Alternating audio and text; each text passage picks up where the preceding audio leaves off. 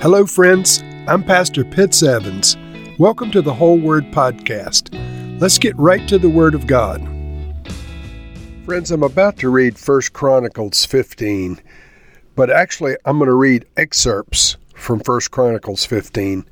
There are a lot of personal names, once again, that don't have a, a great deal of meaning to us, removed as we are from these events and these people by 3,000 years.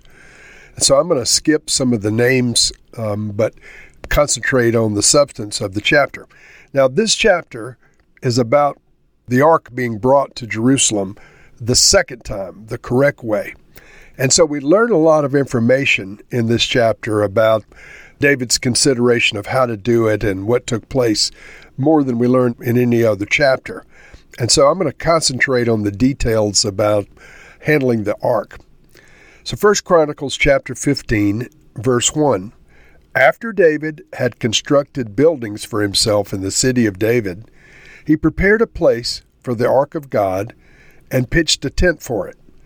Then David said, no one but the Levites may carry the ark of God, because the Lord chose them to carry the ark of the Lord and to minister before him forever. David assembled all Israel in Jerusalem to bring up the ark of the Lord to the place he had prepared for it. He called together the descendants of Aaron and the Levites, and then it gives a number of, of leaders that are descended from Aaron and the Levites. David then summoned Zadok and Abiathar the priests and a number of the other Levites, and he said to them, You are the heads of the Levitical families. You and your fellow Levites are to consecrate yourselves and bring up the ark of the Lord, the God of Israel, to the place that I've prepared for it. It was because of you, the Levites, did not bring up the first time that the Lord our God broke out in anger against us we did not inquire of him about how to do it in the prescribed way. So the Levites and priests consecrated themselves in order to bring up the ark of the Lord, the God of Israel.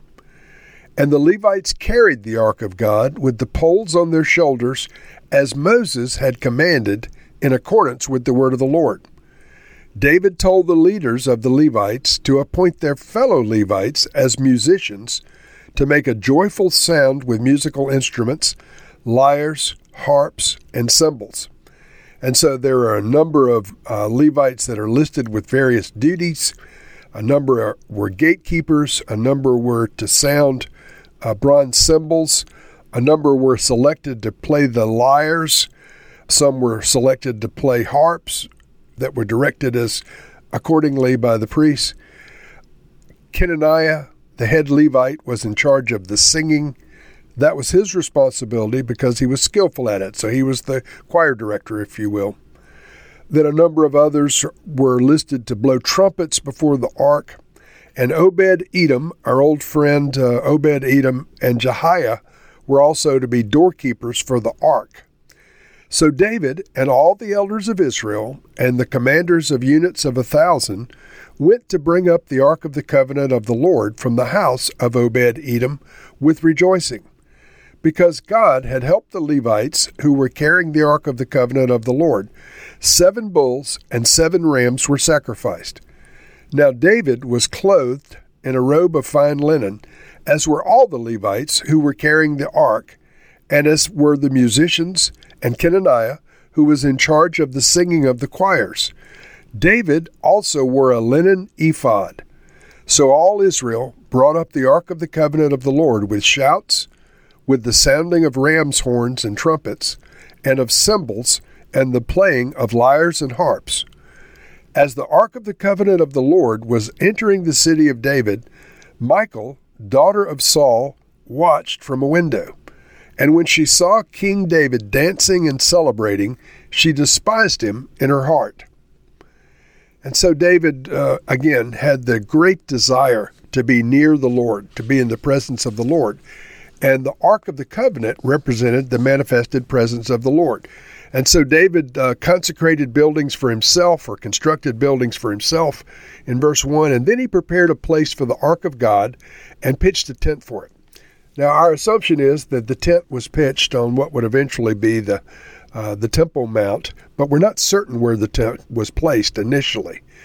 But the tent was placed, and uh, David's intent was to bring the Ark of the Covenant away from Gibeah, which is um, uh, where the tabernacle of Moses was constructed or was set up, and the tabernacle of Moses would remain the place of sacrifice, but the ark would become the centerpiece for worship, for the worship of God on earth.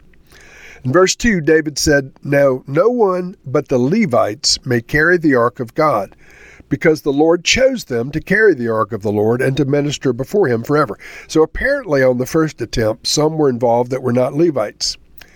And then he said to them, um, You're the heads of the Levitical families. You and your fellow Levites are to consecrate yourselves. And so they had to go through a consecration period this time that we don't see mentioned previously. Apparently, they um, were not sanctified in the prescribed way initially before handling the ark of the Lord. And so David uh, cautioned them this time, you consecrate yourselves this time, fellows, because um, uh, last time we didn't do it right, and the Lord was not happy with us. He broke out in anger against us. David went on to say in verse 13, We did not inquire of him about how to do it in the prescribed way. Now take note of that. I'm going to come back to that. So the sanctified priests then um, began taking the ark to Jerusalem the right way.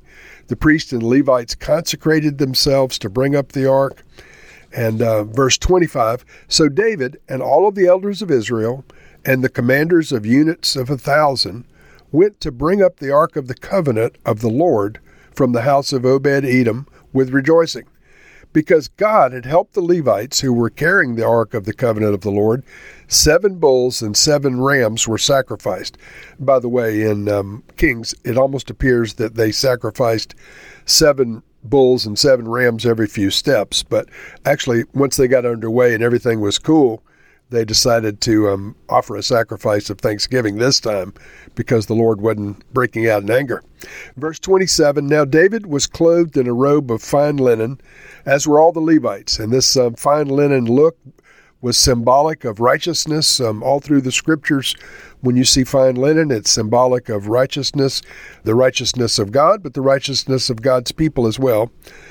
And so um, they were carrying the ark and uh, singing and so forth. And David also wore a linen ephod, a priestly type garment. So all Israel brought up the ark of the covenant of the Lord with shouts and the sounding of ram's horns and trumpets, and of cymbals and the playing of lyres and harps. Now all was wonderful. Everybody was celebrating, everything was good. But one of David's wives, Saul's daughter Michal, was watching this processional come into the city. And apparently, David's lavish worship offended her. Uh, we read in verse 29 As the ark of the covenant of the Lord was entering the city of David, Michal, the daughter of Saul, watched from a window. And when she saw King David dancing and celebrating, she despised him in her heart. Now, they had had a, a very interesting history together.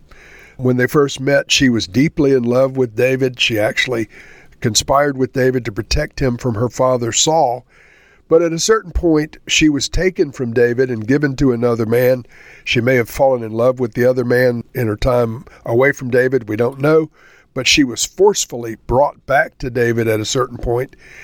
And somewhere along the way, she began to have contempt for David. So maybe as she looked out the window at David celebrating before the Lord, she thought to herself, well, my father would have never behaved that way. We don't know.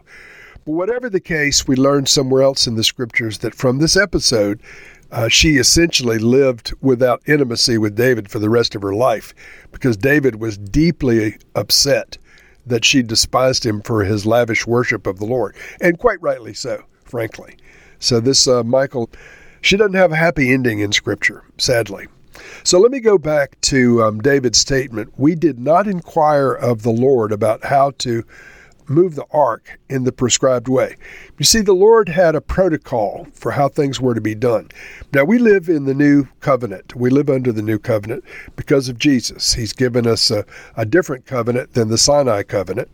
At this time, David and uh, the priests that were with him and the people of Israel were under the Sinai covenant that the Lord gave to Moses 50 days out of Egypt after their initial exodus. But we're under a different covenant. However, we still must inquire of the Lord about how to do things in His way. And so a, a, lot of believers spend their prayer lives trying to convince God to do things their way. Friends, most of our prayer life should consist of asking God how we can live our lives His way. How do we do things His way? And so we want to pray into that. Father, we repent now for not inquiring of you how to do things in your way. Lord, uh, we recognize by grace we're under the new covenant, but nevertheless, we don't want to make um, mistakes in how we, we go about our lives in your name. Lord, we're certain that you review our prior mistakes and you have grace and mercy. But Lord, forgive us and give us direction and guidance and remind us to inquire of you often how we are to do things your way. Help us to bring our lives into order and agreement with you in every respect. In Jesus' name, amen.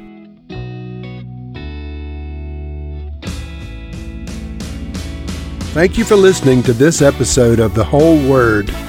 It was brought to you by Whole Word Fellowship and the Northern Virginia House of Prayer. If you were encouraged, please share our podcast with your friends. We'd also appreciate it if you'd hit subscribe in your favorite podcast app and take a few moments to write a review. If you'd like more information on our church and our ministry, you can go to wholeword.net or wholewordpodcast.com for more information. Thank you again, and may the Lord Jesus bless you today and always.